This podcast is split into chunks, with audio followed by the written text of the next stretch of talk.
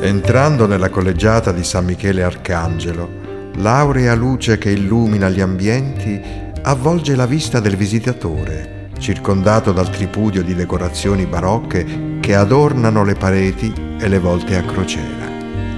La chiesa fu costruita probabilmente tra il VII e il IX secolo, sui resti di un antico tempio di Apollo. In seguito, danneggiata da un terremoto nel 1654, fu restaurata e rimaneggiata fino ad assumere l'aspetto attuale. La pianta a croce latina è caratterizzata dal susseguirsi di arconi a tutto sesto che scandiscono le tre navate con cappelle laterali.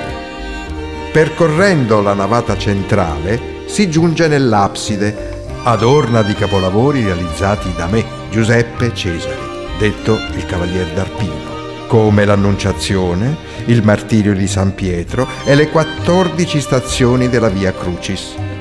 Tuttavia desidero soffermarmi su tre capolavori che mi rendono più orgoglioso.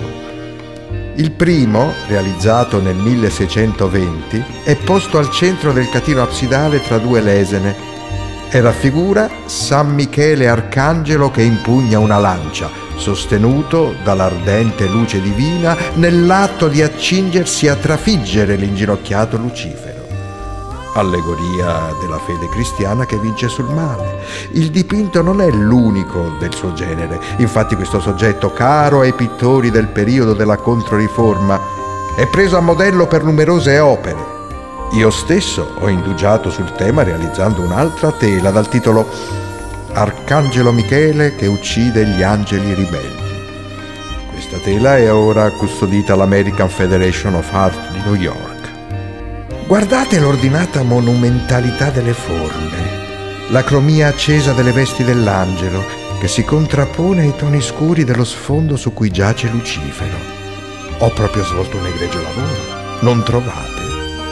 Sopra la tela dell'arcangelo ce n'è un'altra che raffigura Dio Padre benedicente con il globo, il cui sguardo severo sembra volto a destra, in direzione dell'ultima tela raffigurante Tobia e l'angelo.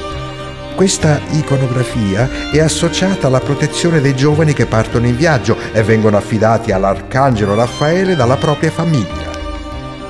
Nel quadro si legge un'espressione melanconica, fredda e irreale che si veste però di una raffinatissima cromia tardo manierista, tale da esercitare sull'osservatore un fascino al quale è difficile sottrarsi. I colori degli indumenti dei protagonisti si fondono con le nubi retrostanti, restituendo un carattere introverso e gelido che si sposa con il candore degli incarnati. Una pittura reazionaria rispetto alla precedente, influenzata dalla Controriforma e attraente, che segnò gli ultimi anni della mia carriera trascorsa tra Roma e la mia città natale,